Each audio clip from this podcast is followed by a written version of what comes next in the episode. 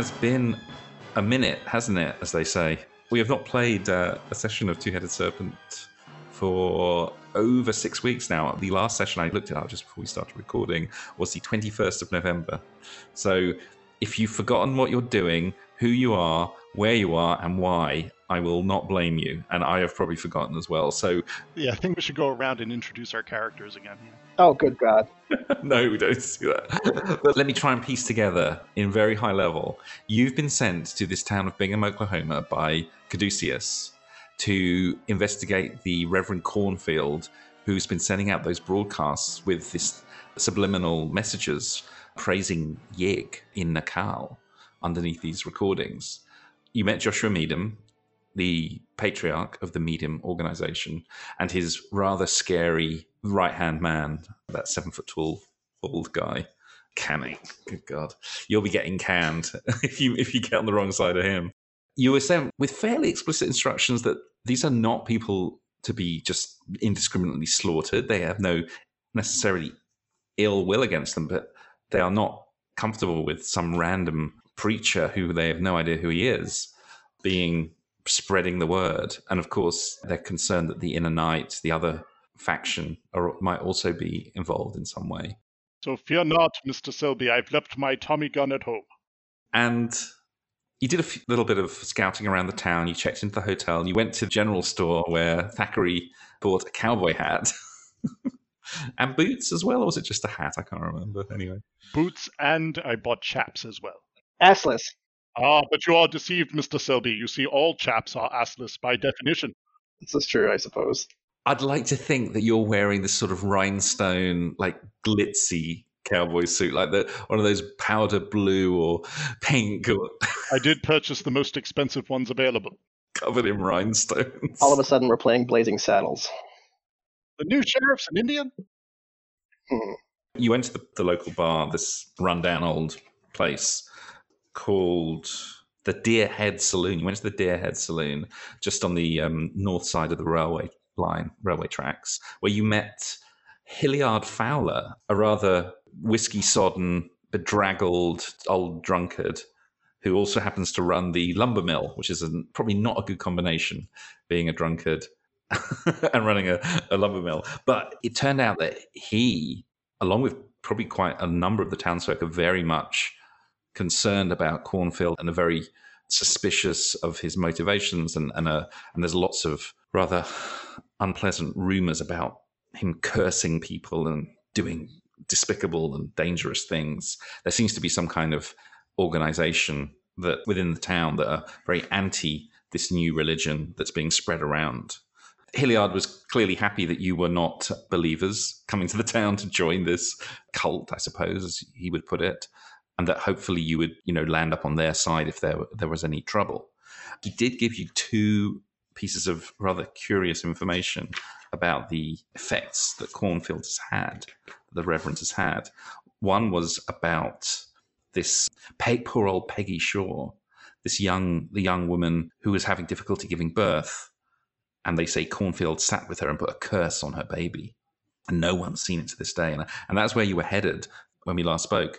The other thing he told you was that Cornfield is possessed by the devil, of course, this typical kind of thing, and under the guise of healing people, he has instead cursed them. So I think that was all you you knew. So you're walking down Oklahoma Street, then you turn right on Liberty up towards Brown, where Peggy Shaw's residence is. I'm not walking. I believe we call it moseying. Or strutting. Sometimes we call it strutting, Doc. Make sure you loop your put your thumbs in your belt loops. It makes you look cool. Yes, quite. Hmm. Do you think this belt buckle is big enough, Mr. Selby? Well, isn't that the biggest one they had? It is. So you get to the corner and you see a very uh, kind of classic, old-fashioned sort of blacksmith's workshop there, which actually has a sign over the top saying "Schoenbaum's Smithy," and there's a house next to a large barn that houses a forge, fuel, and various tools and metals. And the sound of hammering on a massive anvil is is clearly audible as you approach. But as you do approach, can everyone make a spot hidden roll? Spot hidden. Oh, This hat keeps falling down over my eyes. Excellent, excellent. So, uh, Richard and uh, Logan, you both see something rather odd, let's say. there's obviously it's a working smithy, but the house next door it has a, a kind of flat roof with a you know rooftop terrace type thing on the top, or at least half of the roof is is that way. And lying down on a sunbed is a woman, and she's completely naked. and she's sunning herself on the roof. Hey there, doll. Chester, do you see that? My word. Yeah. Naked woman sunning herself? Yes. She's just stretched completely out. Her eyes are shut. And yeah, she looks radiant. Her skin is, is, is glowing a healthy pink. And it's clearly, the, the house is clearly belongs to the blacksmith who's hammering away at the moment in the in the shed. Well, that's something you don't see every day. Logan will write, Golly, gotta move to this town. This is outrageous. This is not something you expect to see in Oklahoma. No. you wouldn't expect to see it even in risque neighborhoods of New York. I mean, this is this is crazy. This is not normal behavior at all. In India, we are quite used to seeing uh, naked untouchables walking around. Just nothing new. Logan just lets out a loud whistle. You're being rude. When you make a luck roll after making that whistle, okay, oh, hard success. Okay, I'll tell you the result of that um, hard success is that the blacksmith doesn't hear you whistle, but the lady on the roof does. and she stirs a little as if she was drowsy and maybe half asleep. And then she just sits up, walks over to the balcony, and just leans on the railing, her, her pendulous bosom drooping down over the over the railing, and looks down at you and says, "Oh, hi! Did you whistle?" Logan will point at uh, the professor. I tip my hat politely, and I say, Madam, sorry, I, I hardly noticed you up there. Pardon the rudeness of my friends. They are quite young and unworldly. Uh, tell me, is your is your husband at home? Oh, oh yeah, yes, yeah. You can hear him right now. Bill's in the workshop. I see. Yeah. Tell me, does he make uh, custom belt buckles? Oh, I don't think he does small work like that. He mainly uh, shoes horses and uh, you know makes ironwork for farming equipment. But maybe why don't you go and ask him? Em? He he's there. Ah, thank you. She seems utterly unconcerned about her nudity being on full display. Tell me, madam, one more question. We've lately come to this town uh, to hear the teachings of your new preacher. Can you uh, tell us anything about the Reverend Cornfield? oh, the Reverend Cornfield. You're here to see him, are you? We've traveled many miles. Oh, how wonderful, how wonderful. Yes, yes. Well, of course, he's the most wonderful man. And you know, he possesses a healing touch. Praise the Lord. Has he uh, healed uh, perhaps any malady of yours, if you don't mind me asking such a personal question? I mean, she looks pretty healthy to me, Doc. mind yourself. I don't mind you asking. No, no, no, no. Yeah, no, you're, you're absolutely right. That's why I like sunning myself. I'm so enjoying my new, well, how wonderful my skin is now. I used to have this very painful skin condition, you see. But uh, the Reverend, he, he laid his healing hands on me, and look at me now. And she just kind of lifts her arms up and sort of just slowly turns around to give you a full 360 degree view. Hopefully, he can do the same for us. Well, I appreciate your candor, ma'am. Oh, it's no problem at all. I'm sure if you have any small ailments or anything, the Reverend, he'll just whisk them away in a, in a moment. Small, like, uh, because you know Richard's thinking about the snake skin stuff. Mr. Chesterton, you are quite red in the face. Well, I mean, it's a pretty lady, don't you think, Doc? Do not let your passions get the better of you. All right. She's a striking looking woman, and you know, you realize that she looks much younger than she must be. She's clearly uh, middle aged, but her she looks absolutely radiant and glowing. Hmm. Should be careful how much sun you get. She says, "Oh, oh, my darling, I just can't get enough of it." And she just kind of lifts her face up gently and just takes it and says, "Oh, feel those rays." You think uh, Molly would care if I asked her out for a drink sometime?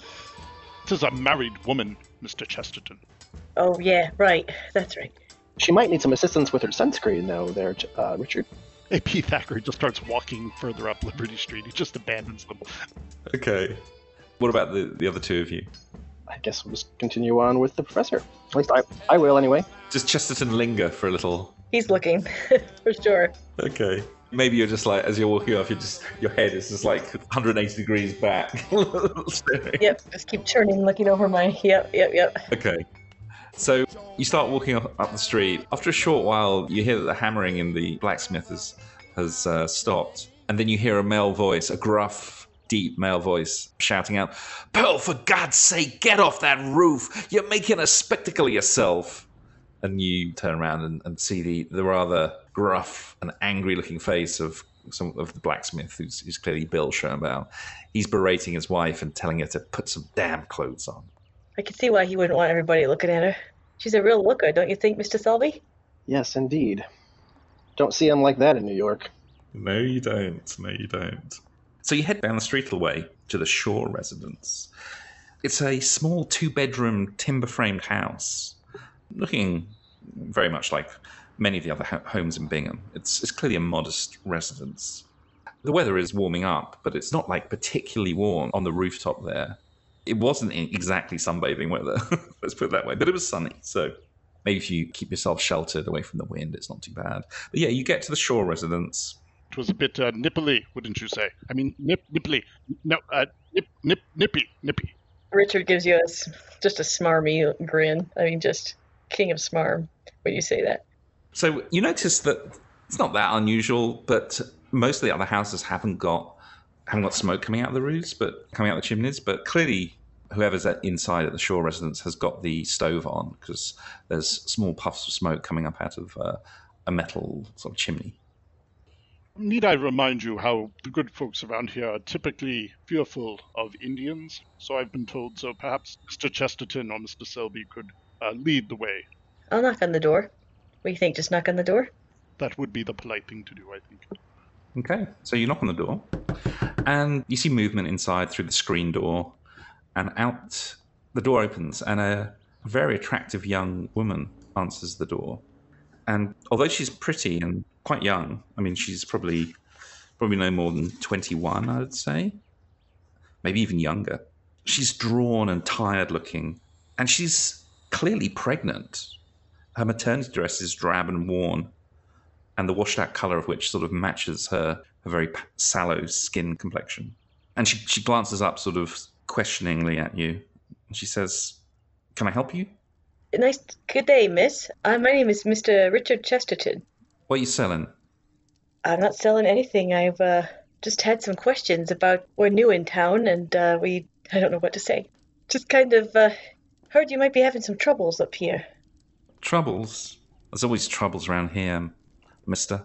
I'm too young to be having so much troubles in my life.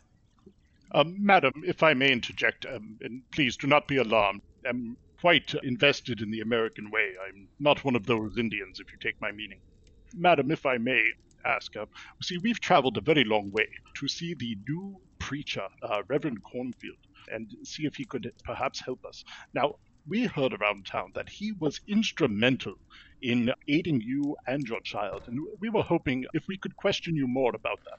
Yeah, I didn't know we were going to mention that right away. Why, you, you don't believe in the Reverend? You, you need to go asking around how much good he done? pardon my skepticism, but you know where I'm from, there are many uh, holy men who make uh, rather fantastic claims. Well, Reverend is a true man of faith, and he's touched us all. He helped me. And she puts a hand on her stomach. Now, just to fill you in, in case you, you haven't, uh, it's been a while, according to Hilliard, she had a baby within the last few months. And she's clearly pregnant again, quite heavily pregnant. Well, you know how they do things in these towns. So. Uh, is this your uh, first? I'm not going to. Hmm. She says, oh, Why don't you come in and I got a pot of coffee on the stove? Oh, that is very hospitable. I do appreciate it. I mean, anyone that's uh, a follower of the Reverend, uh, we all got to look out for each other now. Too right. Absolutely, we do. Yes. Excuse me, miss. My name's Logan, and my friends here are a little shy. And I'm just curious, how did the good Reverend help you out? Well, it's, it's like a miracle. They said I couldn't have no babies, that I was all wrong inside. But the Reverend, he blessed me. And uh, blessed me with this and with my firstborn. So this is your second child? Yeah, she says. You can all make a psychology roll at this point. Wow. College. Okay. Of course, Thackery's the only one who's actually got any skill. But with that extreme success, not only do you know that she's lying, you know that she actually means she's had more than two. And she's no more than 20 years old. But I mean, of course, it's possible, of course. And, but you also notice that when she said that, her eyes couldn't help flicking over to, towards the stove a couple of times when she said that it was her second. Miss Shaw, how about this? Do I smell anything cooking? No, but the stove is on Okay. and is putting out quite a lot of heat into the room. As I said, it's April. It's not hot outside, but it's certainly not cold. Certainly not cold enough to warrant having the stove on full blast like she's got it. Miss Shaw, may I inquire what are you baking? Bacon? Oh, I don't know how to bake nothing, sir. You know, I get a bit cold, so I like having the stove on. I see. You know that she's lying again. I'm giving you an, a, a continuous psychological evaluation because of that roll. Right. Okay. So, how old is your first child? Oh, oh, he's no more than. Uh, well, he's like. Oh, uh, what is it now? Four months. Four months, really? Oh yeah, yeah. He's a young one. Doesn't make much sound. He, he doesn't make much fuss. Logan looks at her belly and kind of looks at his friends and kind of raises an eye, eyebrow. One plus two plus three. Yeah, I don't know much about uh, female stuff and babies, but there's something wrong about this math. He's kind of says it to the to the room. no to you guys, and kind of quietly. I mean, I'm sure she can probably still hear him. Yeah, maybe the point where she's turned around to go and, and fetch the coffee pot off the stove. You sort of say that quietly to them. Mr. Selby, does it not look like something is is not right with that stove? It shouldn't be smoking like that, should it? Ah, you wouldn't think so. Should I make some? Uh, perhaps you would uh, be good enough to uh, take a look at it for Miss Shaw. Yes, indeed. Like I could possibly do that. Would you like me to make some kind of uh, investigative roll? Spot hidden or mechanical? Well, just open the damn thing up. Yeah, let's just see what's inside it, man. Sure, I'll walk over and just open up the oven because that's what you do when you're at somebody else's house. I mean, she's obviously standing by it. I will walk over and uh, try to interject myself between her and him, and like reach for the um, re- make a show of reaching for the um, mugs to help her with the coffee. Okay.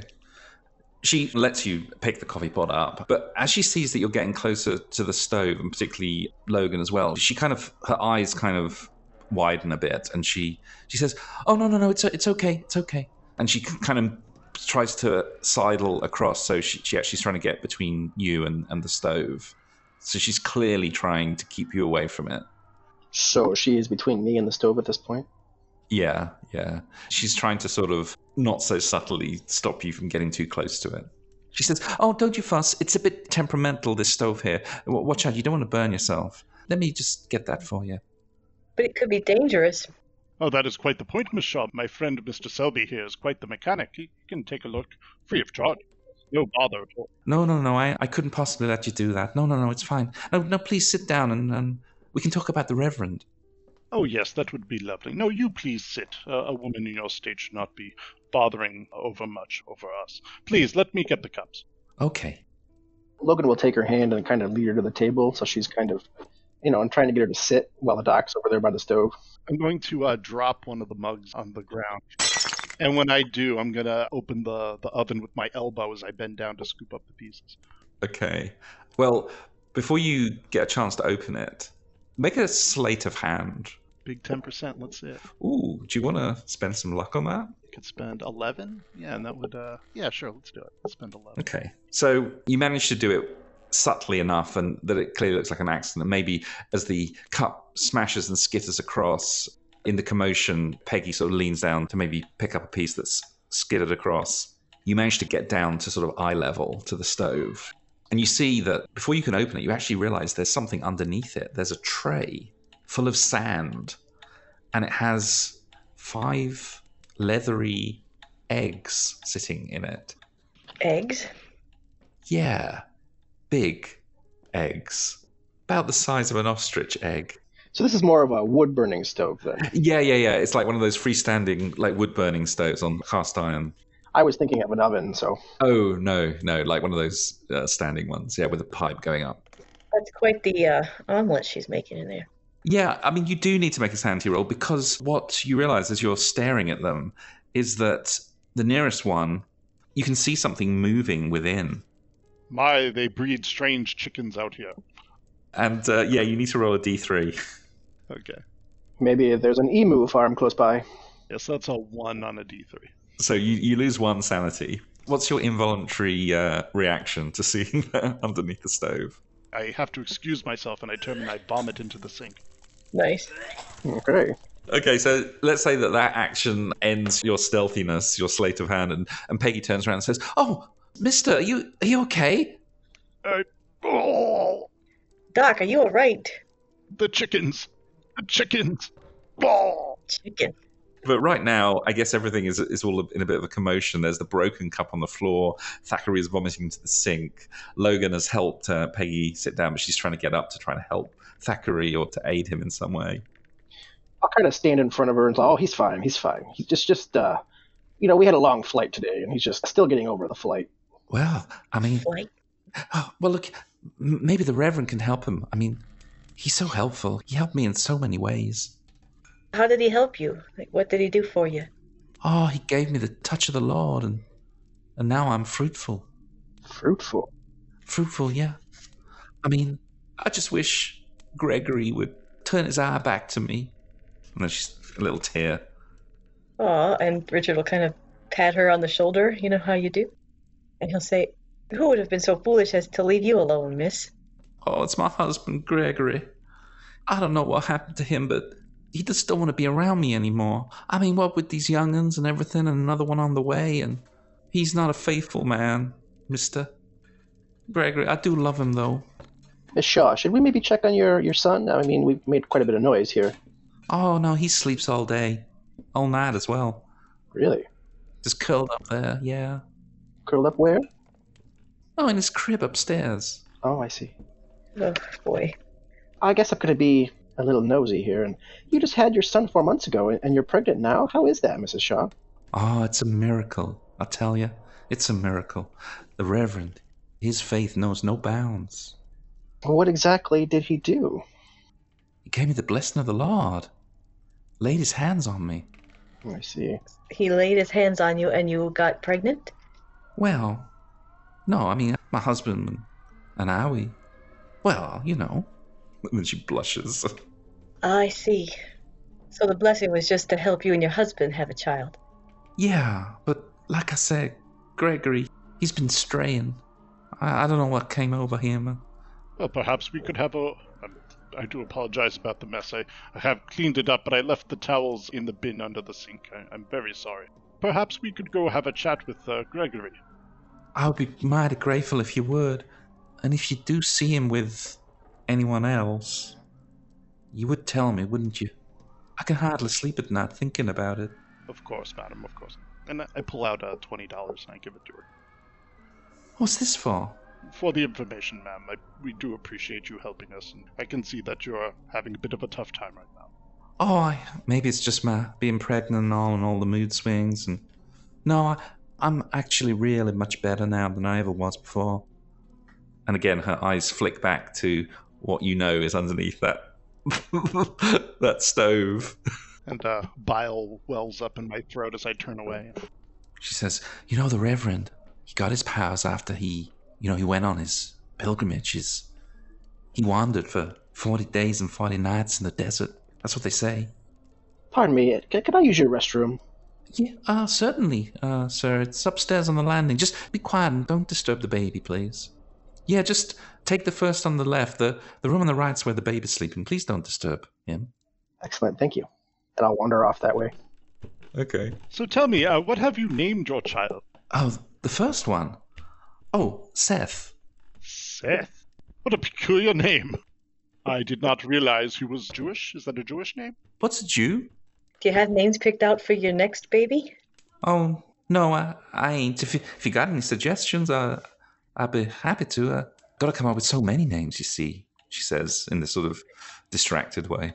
Oh, if it's a girl, who's the uh, the young lady in in Hamlet? Is it Ophidia? Ophelia. I don't know no plays or nothing. Ophidia, that's a nice name. If it's a boy, you should name it Reuben. Then you have Seth and Reuben. Oh, is that from the Bible? I feel like it must be. I think so, yeah. It's also from a book I read called The Cold Comfort Farm. Right, right. Well, I am so glad that the Reverend was able to keep the snake Satan away from this house. Oh, no. We don't think that way of snakes around here. The Reverend, he's one, he's a, a real devotee of that, what you call it, the snake handling. That's the high point of all of our services. Oh, I see. Oh, yeah. Does uh, the uh, angel of the Lord uh, save the Reverend from being bitten by the servants of the devil? Oh, absolutely. The Reverend, he ain't afraid of nothing. I see. Oh, he'll pick up any snake that's brought before him. He's never harmed. Not once, not a bite, nothing. Anyway, it's, as he said, it's, it's just like the Bible says Behold, I give unto you the power to tread on serpents and scorpions, and over all the power of thy enemy, and nothing shall be by any means hurt you. You know that? That's Luke. Well, that is fascinating, and I cannot wait to hear it from the Reverend himself when I see him.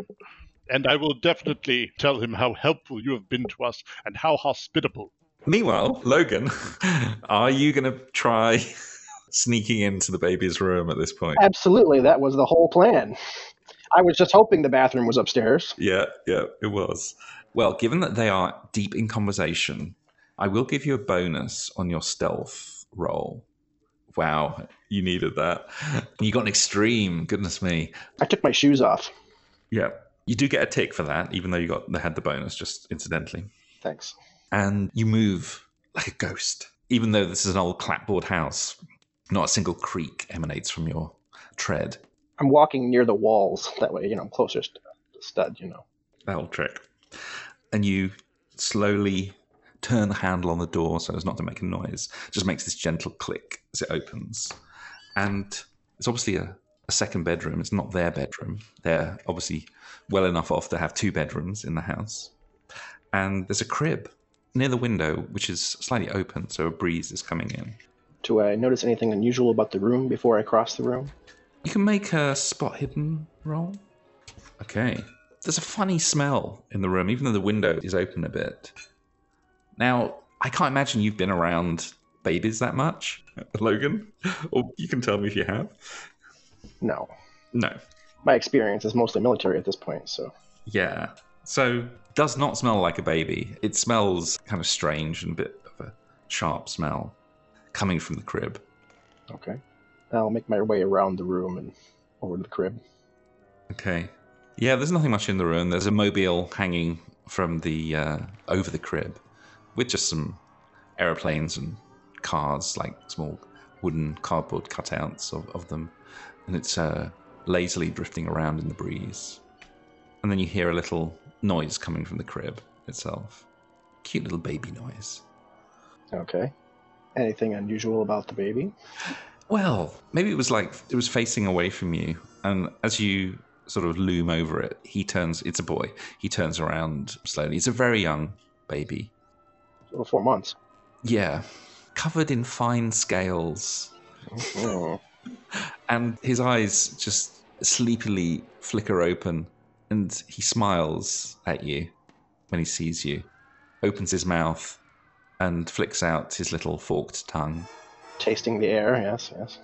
And you're gonna have to make a sanity roll for seeing this. Hey, I should be used to seeing this kind of thing by now. You should be. right. So uh, yeah, you need to roll a d6. oh, well, that's all right. You only lose one sanity.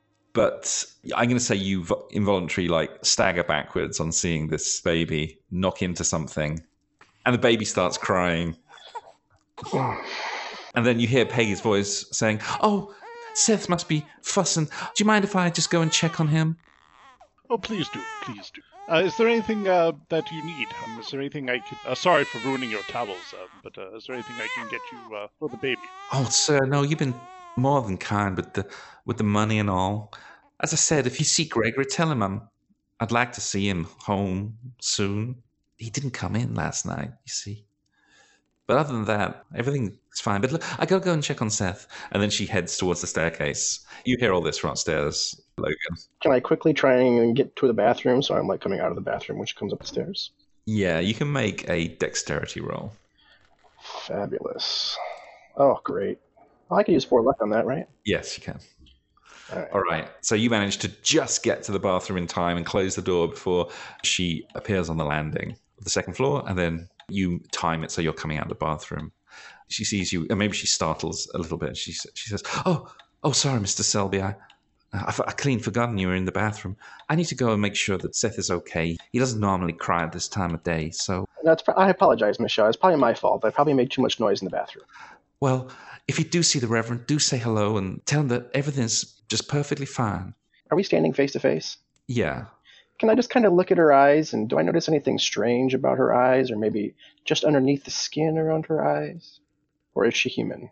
you would have to make a spot hidden roll to right. Even though like to- you know what to look for. Yeah. So she looks perfectly human, actually. There's no strange, like, sagginess around the eyes. I mean, she's got puffy black bags under her eyes, but perfectly human. Okay. Yeah. Mr. Chesterton, look under the stove. Come here quickly. And I pull the eggs out from under the stove. I will go, Richard. oh, what are those? I have to make a sanity roll, right? Yeah. Roll d3. Yeah, okay. Ooh, 93. Oh, a D3. D3, I get to roll a D6. Yeah. Well, I mean, baby versus egg. I mean, the baby is surely going to be worse than seeing an egg. How did you roll a D3, RT? I'm sorry, I don't see it. I just rolled a d6. Oh, that's right, that's right. Wow, you're all pretty rock solid. And you do see this again, these forms moving around, and a couple of them like they're ready to hatch. And it's an awful sight. They're snake like, but also have got like arms and legs and a human embryonic head as they move around. I begin picking them up and putting them into my hat. Oh my god! We're kidnapping now. What are those things in there? I don't know, but I'm very certain they are not natural. Uh, obviously, that's true. Do I get any kind of sense of, I don't know, because of my experiences with Tyrannish, Mm. do I, I don't know, get any kind of feeling from the eggs or anything? Just asking. I'll say you can make a Cthulhu Mythos roll. Okay. Yeah, we had a moment in the when the explosion happened in the in the building, but Yeah. okay, Cthulhu Mythos. Wow. Nice. Yeah. You realize that the snake god Yig has probably through the Reverend somehow has changed these people in, in su- substantial ways. Okay. All right. I will look at the doctor and I'll say, I've got a really bad feeling about this. Oh. Hey, Andy, real quick. Mm-hmm. I forgot something. When I was looking at the baby, do I carry my camera around with me? Could I have snapped a shot of the kid? I'll tell you what, you can make a luck roll. 'Cause I didn't even think about that till just now. Oh, look at that. Yeah. Let's say you did. Yeah, I would definitely like to have taken a quick shot of the kid before I stumbled. You got one shot in. Maybe not a very good one, but Let's say I was focusing on the kid and that's when I stumbled. yeah. Yeah, you've definitely got one. Let's just hope that camera doesn't get damaged or anything, you know. Shame on you for thinking such things. Yeah. Okay, well, so, Thackery, are you really going to steal all these eggs? I, I look at Mr. Chesterton and I say, What should we do? What should we do? If we steal them, we're messing with with Yig, the father of serpents. Yes? Okay. And I know that's kind of the cult that lives around here, but do we want to draw that much attention to ourselves right away? Perhaps. Do you have the flamethrower with you? I probably don't carry the flamethrower through the streets of uh, Bingham. Okay, I start placing the eggs one by one back in the sand and putting them back in hastily and trying to arrange the sand like it was. yes, yes. Logan, getting down to the bottom of the stairs, having heard the flamethrower comment, I would look look at my companions and say, "You'll never guess what I saw upstairs." I think I have a pretty good idea. Yeah, I think, uh, let me guess, something snaky. Ah, yeah, definitely snaky. There's a snake baby up there. Well, there's a clutch of eggs under the stove, and I imagine another clutch in her belly. Well, then, um, thank you for all your hospitality, Miss Shaw. Uh, we'll be going now. So you depart, having narrowly avoided breaking some eggs to make your omelette, so to speak. Yeah, and you're back out on the streets of Bingham, I guess, with a lot more to ponder. If the community have seen her child, it's no wonder they say it's cursed. I kid you not, it's a snake. It looks just like a snake. Well, from what we've been told, nobody has seen the child. You're the first person to have seen the child. We knew that the rumor was the cult was worshipping Yig, and I think we've discovered that's not just a rumor anymore. I just really hope we don't have to go around town smothering babies. I just really hope I don't have to do that. I don't think uh, smothering. I mean, it's not their fault they're snaky. Snakes can hold their breath for a long time. Perhaps you're right. And we don't have the flamethrower, is that correct? I do have it. It's back at the hotel. Okay, okay. That's the only thing in this suitcase. That is the only thing I. I didn't even bring a change of clothes. You know, I had to bring the flamethrower. It's a flamethrower and a Mars bar. Uh huh. Breakfast of champions and all that. Well, we have a meeting with the Reverend, right, at, in the morning. Or we're supposed to meet Lloyd and Mortimer to meet the Reverend. Yeah, they're going to meet him tomorrow morning. It's, it's probably getting on a bit now. It's probably late afternoon now by the time we've done all this. Uh, Did she tell us where her husband was? she just said that he didn't come home last night. Right, right. All right, so uh, why don't we make our way back to the uh, saloon? I think we could all probably use a drink. And uh, maybe we can ask about Gregory. It's not a bad idea. Not a bad idea, Doc. Yeah. Doc, you're the idea guy. And uh, perhaps uh, some omelets. No, no, never again. Yeah, I think I'm done with eggs myself. They breed strange chickens in Oklahoma. Okay, so you're going to head to the Deer's Head again to get some dinner, yeah? Yes, and a stiff drink after seeing the eggs. And a stiff drink. Right. Liquid dinner. As we're walking towards the saloon, Logan's going to be say, "So she's pregnant now, but you guys found a clutch of eggs underneath the stove. How is this working out? I'm not that kind of doctor.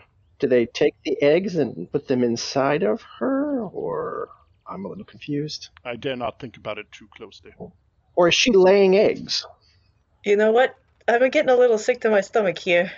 I think it's time I go and uh, have that drink. Oh, Right. So you, you head back towards the Deer's Head. it's enough to make me want to swear off women, and that's that's saying a lot for me. Yeah. Heading back past the blacksmith, you see that, that Pearl is no longer on the roof. The door to the barn has been closed up. Bill must have obviously gone up there and got her to address her, her modesty Or something. or something.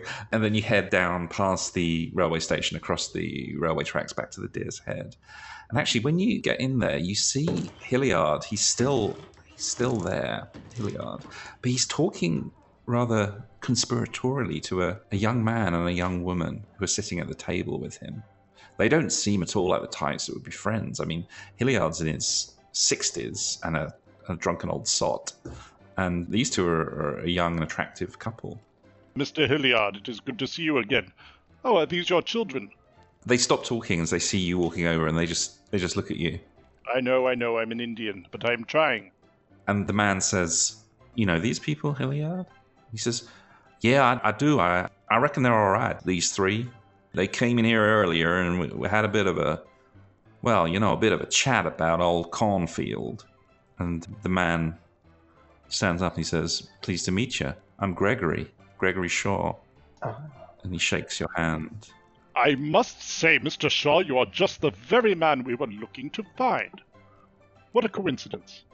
We were just up by your house. Huh? You were? Why? Why were you at my house? Well, at first, my companions were attracted to the young lady on the, on the, the roof of the smithy. But from there, we got a bit lost. And your wife, Peggy, was able to give us directions back to this part of town. Huh. Well, Hilliard at this point says, I'm sorry, Gregory. I, I told him about, you know, your wife, Peggy. At this point, the girl who's sitting with them blushes a little bit. He says, I told him about your wife, Peggy. I, I thought maybe it'd be best if they see for themselves. And Gregory gives you a kind of a, a bit more of a stern look. He looks about 19 as well. He's a really young guy. And he says, So you saw, did you? We only stepped in for a moment, but we saw enough. Enough to make us very curious about the Reverend's methods. Curious, eh? It's an abomination. It's an unholy, terrible abomination. Needless to say, we all need a drink. Would you care to join us? Rightly so, rightly so. You gonna help us? Let's have a drink and discuss. So the barman brings over a round of drinks and you all sit down. They introduce the woman, again, a very young, attractive woman. Turns out she's the daughter of the blacksmith. Oh. just to make life nice and complicated. And the daughter of the woman, clearly, who likes sunbathing nude on the roof. And she introduced herself as Susie. She looks about 17. She's even younger than Gregory and, and Peggy. You can all make a psychology roll as well. Again, I Susie Ship. yeah. No, no. Ah, AP. Wow, of course it. You're a man who sees inside people's very souls, and you realize very immediately that there's something going on between Gregory and Susie, clearly. The way they're sitting, the way their arms are almost touching on the table as they rest on, on the table. It's you've seen this sort of thing. I, I gathered as much just because they were in a bar together in the late afternoon. it didn't take uh, Carl Jung to deduce that. Yeah, so you, you're realizing there's lots of layers of intrigue in this town. Everyone seems to be connected to each other and to the Reverend. And but after a little while, maybe a few, you take a few slugs of your drinks, and Hilliard leans in and he says, "Look, I think I can trust you. Yeah," Absolutely. he says, as the waft of whiskey breath comes over you, over washes over you. He says, "We're gonna do something. This ain't right. This ain't right. What's going on in this town?" We got to take matters into our own hands. Young Gregory here and Susie, they're they're strong. They're they're committed. What you say? What you say, Gregory? What, you want to tell them? Committed to what? Gregory looks at you. He kind of ponders for a minute. I whispered to Mr. Chesterton, certainly not to his wife. He says, "Look, we're gonna do it. I'm gonna burn that fucking church down to the ground." Susie here, she said she'll help. It is funny you should say that. We have just the thing. Oh, wait, I'm sorry, I'm getting too excited. I'm sorry. He says, These people, they gotta leave. They gotta go. I mean, it's not just Susie's mom. It's not just my wife. There are others too. Hilliard, tell him about your man. Hilliard says, Oh, I try not to think too much about it. I mean, it's George. He's a laborer who works down at the mill. He had this terrible accident. The Reverend did something to him, and now he's spry as a young lamb. It ain't natural. He's not the same person. I, I swear to God, there's something wrong inside these people after they get the touch from the Reverend. So they get the touch from the Reverend, and then things go all herpetology. He says, Look, I, I don't know how, how any of this stuff works, but it's like there's a price you gotta pay. Yeah, sure. Gregor's wife, she managed to have child. Susie's mother, her skin cleared up. You could see. I'm sorry, Susie, but this man, George, works at the lumberyard. He could walk again, but bad other other stuff, bad stuff happened. I mean, Susie, what what's that you tell me? And Susie then perks up a bit. She says, Oh, mister, my mama, I mean, beginning of the month she's fine, but by the end, oh man, you should see her. It's like it's all falling off her. Oh, it's terrible. But then, come the next month, she's all fresh and new again. It ain't good. It ain't good. And what about that other guy? Who was that you were telling about, Gregory? He says, It's that guy at the barber shop. I, I swear to God, he eats like no one I've ever seen. After the Reverend spent that time with him, he'll eat enough for a, a normal man to be eaten in a month. And then he just sleeps. And you should see the way he eats. It's like, how'd you get so much food in one man's mouth? Does he perhaps unhinge his jaw? You know what? I swear to God, one time I thought it was. Just hanging down on his chest. As he just put that whole chicken in. Whole chicken. A whole chicken. Two whole fried chickens and a Coke, is what I heard. Yeah. Anyway, look. We're gonna do it. Susie got some stuff from our old pie. We're gonna do it. Gregory, We're gonna burn it down. Is your father in on this, uh, Susie? She says, kinda. I mean, he's one of us, the non believers, but we ain't told him what we're gonna do. He wouldn't be too happy, no matter what he thinks about the Reverend. Well, he's probably pretty happy with your mom's new appearance, I would assume. Daddy, he just wants us to be left alone so we can worship how we want, not be forced to do this crazy stuff with the snakes down at the church. Are they forcing people to do it? And Hilliard kind of takes over the conversation this morning. He says, Nah, they ain't that unsubtle, mister.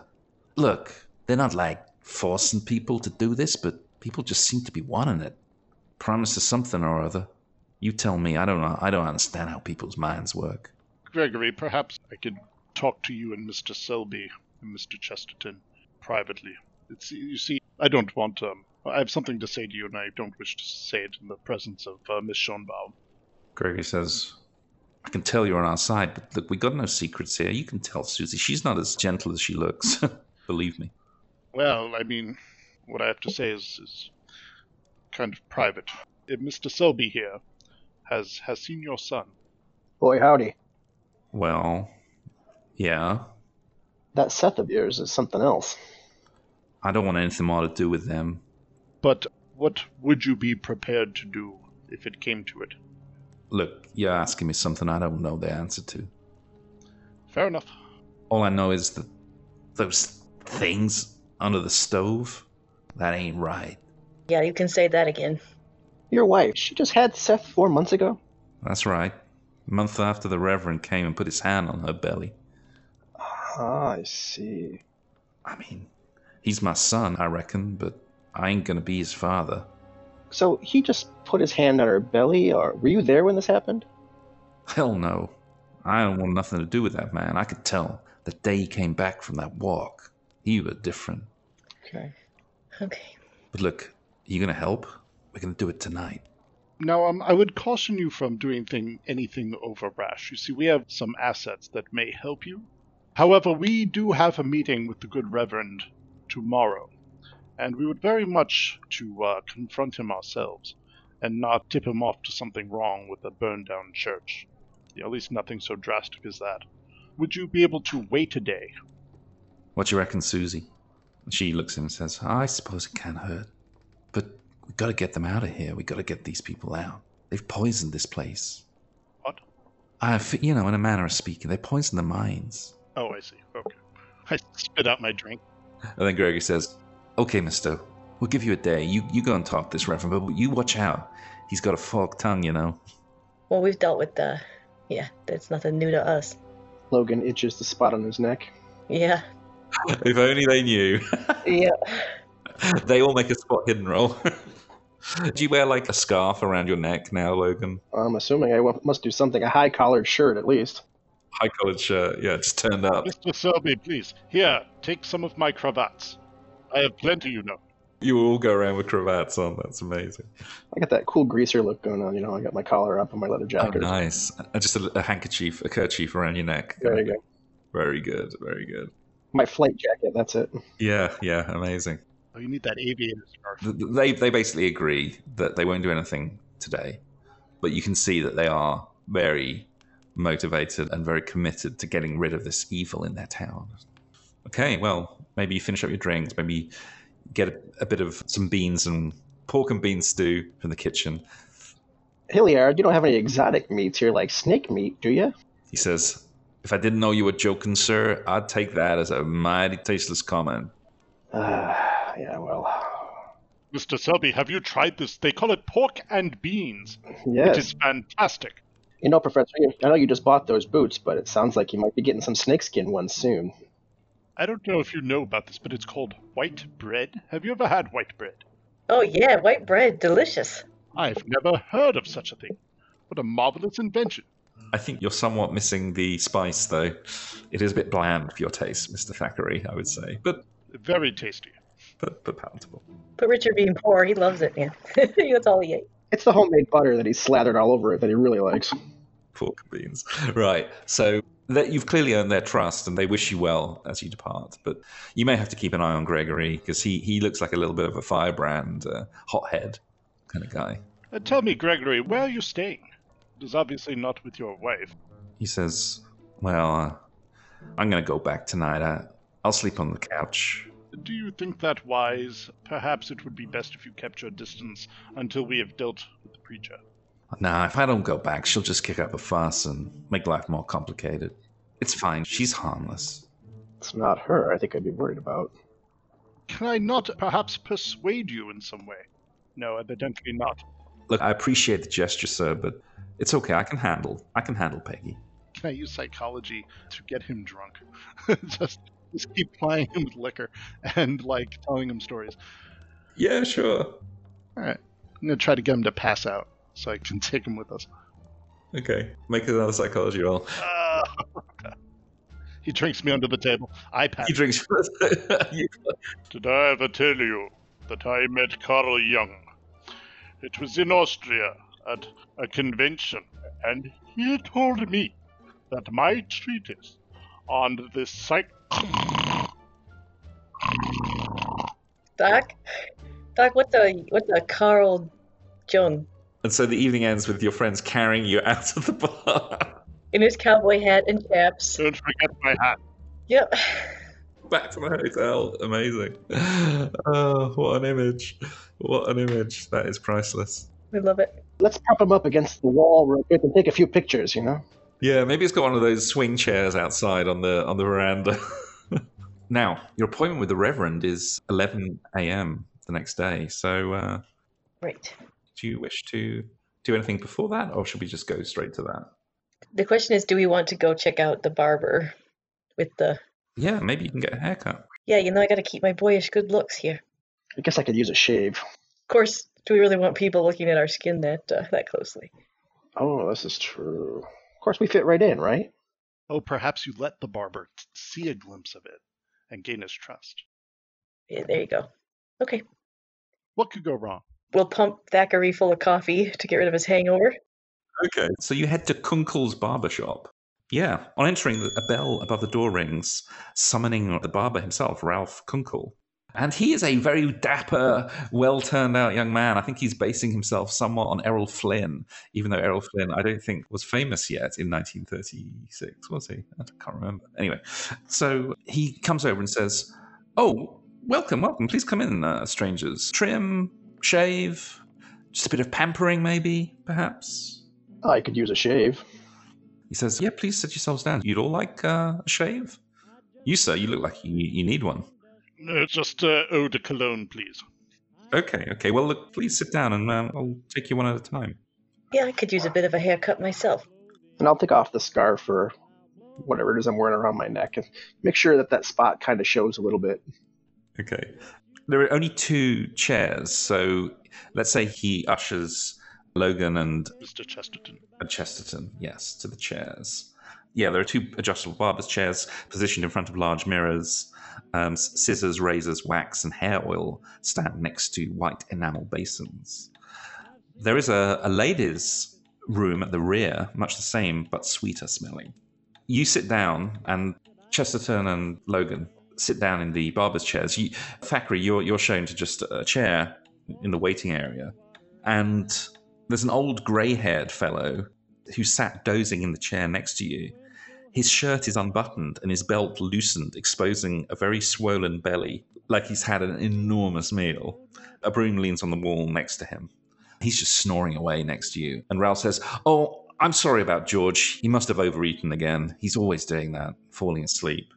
I'm afraid you have to wait a little while while I get round to you. My wife is, hasn't been very well recently.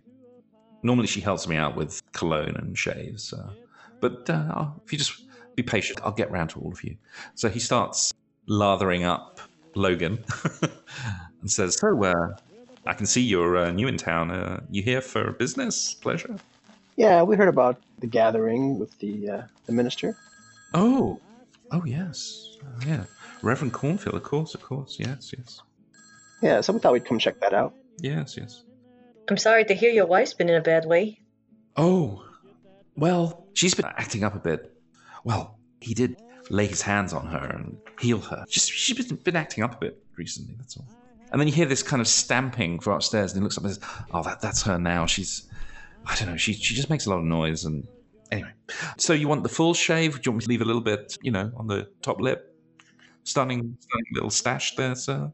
Full shave, please. Full shave. Okay. Okay. Yeah. So as I said, I'm so sorry about Harry. I don't like to disturb him. He, he just goes into this deep sleep after eating. Oh, Mm-hmm. is that new? Or has he always been like that? Oh, he's always had an appetite. Yeah, yeah, yeah, yeah. And he starts shaving you. Are you actually going to let him see your scales? Sure, why not? And he says, "Oh, the Reverend's been just a complete blessing for this town. I tell you." Mm. Oh yeah. Yes, yes. I mean, for most of us, of course. Some, though, have not taken to the, the new ways, you see. They gather in secret, trying to, I don't know, I suppose recover some of the, the old time religion, but things move on, don't they? Yes. Things change. We we have to keep up with the times, eh? As he shaves you, and then he lets out a tiny little gasp. He says, "Sir, what's wrong with your neck there?" As he just gently reaches out his fingertips to touch it. But don't touch it. It's a rash. I uh, I was out of country here a couple weeks ago, and I just I don't know something bit me. I think. Goodness me, you should get that looked at. That doesn't look good. Well, you know, I thought Mr. Cornfield maybe might be able to help too. Oh, maybe so, maybe so. Yeah, yeah. He says, "Well, look, I'll keep well away from it. I don't want to inflame it or irritate it at all." He's, uh, he gives you a really fine shave with a straight razor. I don't know about you, gentlemen, but I um, never feel very happy when a barber gets out the straight razor. I am not a. Maybe I'm just not a trusting enough person. Yeah, well, I've only experienced that maybe twice, so. Yeah, it's not as common anymore, but blimey, yeah, I don't really like that. Right, so he's shaping away, but suddenly you do hear another thump coming from upstairs, and you hear heavy footsteps kind of coming down the stairs. And he says, "Oh goodness me, I'm so sorry. That's my wife again. Oh, Mrs. Kunkel, she just, no, I don't know what." And as he's trying to kind of explain it away, suddenly a door to the back room just bursts open, and a woman runs out. And Ralph says, "Oh, sweetie, please, not not while I've got customers." And she's wearing a grubby nightdress, and she just kind of skitters forward in this kind of strange motion, like she's kind of, I don't know, quite nervous and jumpy. And she looks around the room. She looks at you all with this odd jerking head movement. And then her eyes fix on the window behind you, Mr. Thackery. She suddenly jumps forward right up to the window with an incredibly sharp motion, grabs at the window, and you see she's caught this fly between her fingertips. And then she just pops it in her mouth and with a look of glee just chews on it and swallows. And then she just turns around, heads to the back of the shop, and goes back upstairs. And then Ralph goes, Women, eh? Yeah, I guess that's one way to get some protein. Is she pregnant? Pregnant? Oh no. We decided not to have kids. Probably for the best, eh? he continues shaving you. Has she always had a exotic taste in food? Well, uh, she told me she once ate fish. Oh, okay. That's not that exotic. For Bingham, Oklahoma in the Dust Bowl, it probably is. Probably is, yeah. You probably mean sushi. Yeah. He says, "Oh no, I, I um... anyway. So you're going to go and uh, catch one of the services while you're here." Uh, the Reverend, mighty fine. We actually have an appointment to meet with him this morning. Oh, you do, you do. Oh, wonderful, wonderful. Well, maybe we'll see you later at the service as well. And he just kind of makes small talk from that point.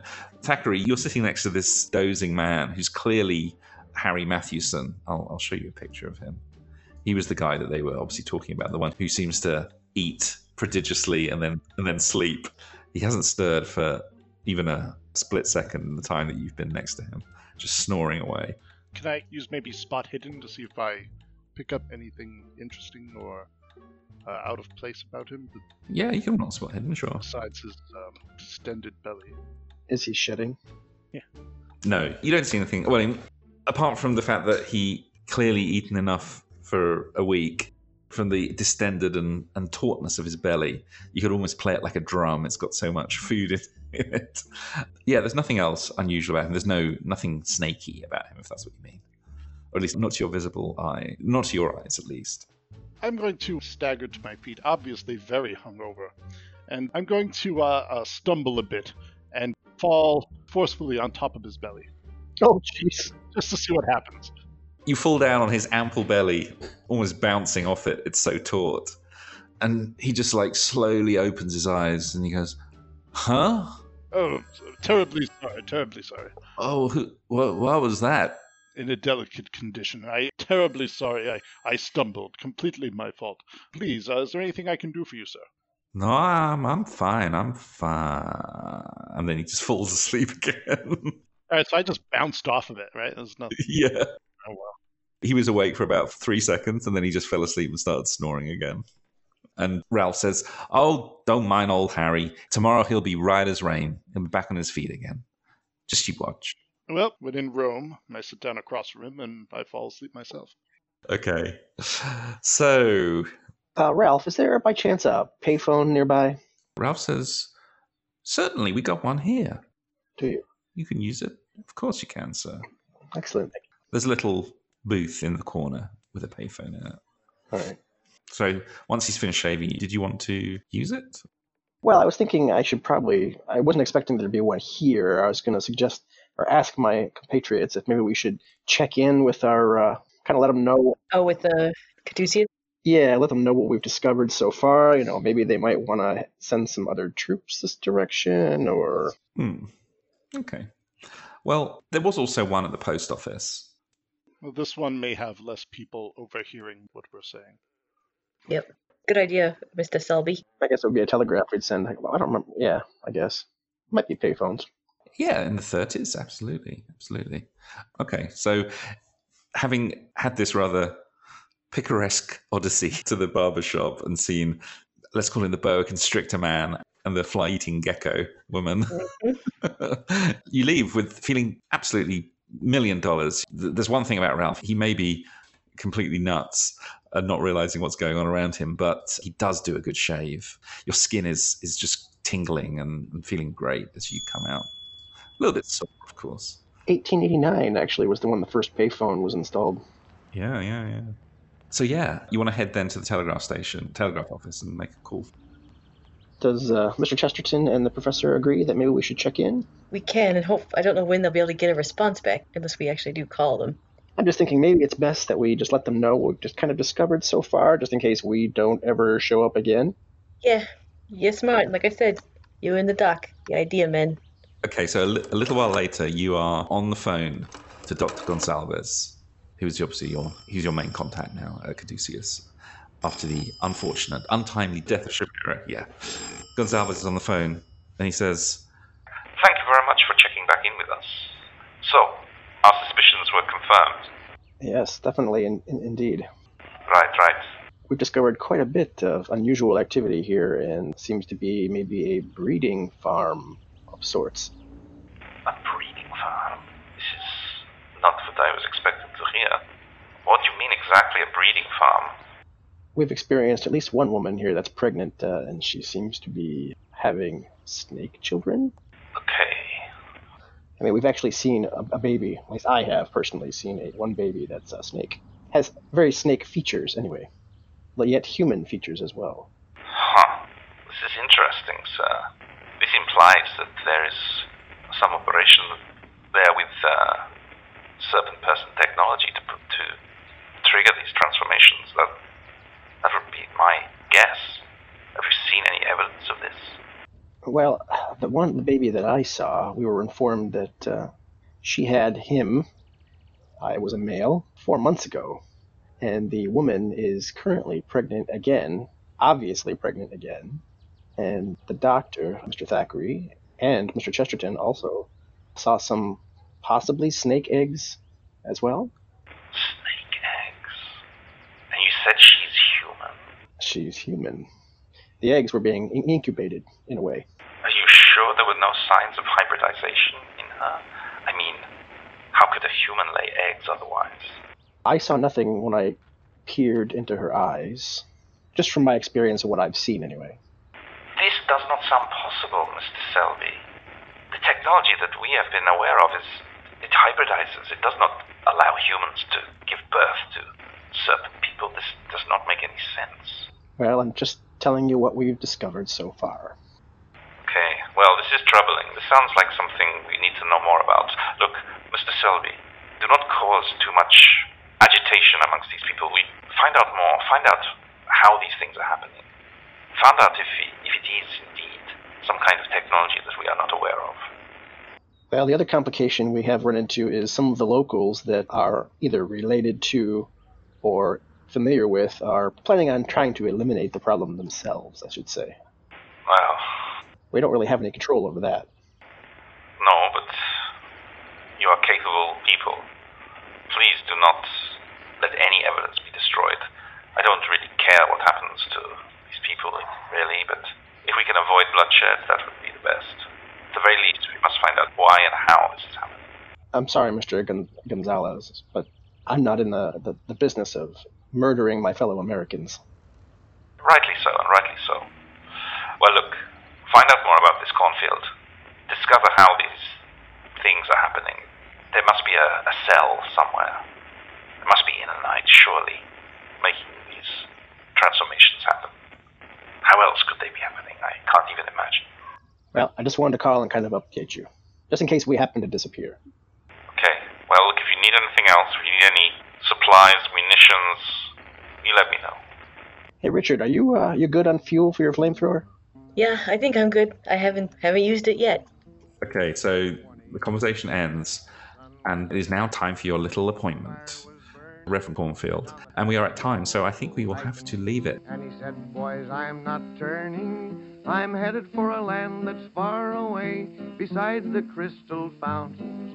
So come with me, we'll go and see the big rock candy mountains. In the big rock candy mountains, there's a land that's fair and bright, where the handouts grow on bushes and you sleep out every night. Where the boxcars all are empty and the sun shines every day. On the birds and the bees and the cigarette trees, the lemonade springs where the bluebird sings in the big rock candy mountains. In the big rock candy mountains, all the cops have wooden legs, and the bulldogs all have rubber teeth, and the hens lay soft boiled eggs. The farmers' trees are full of fruit, and the barns are full of hay.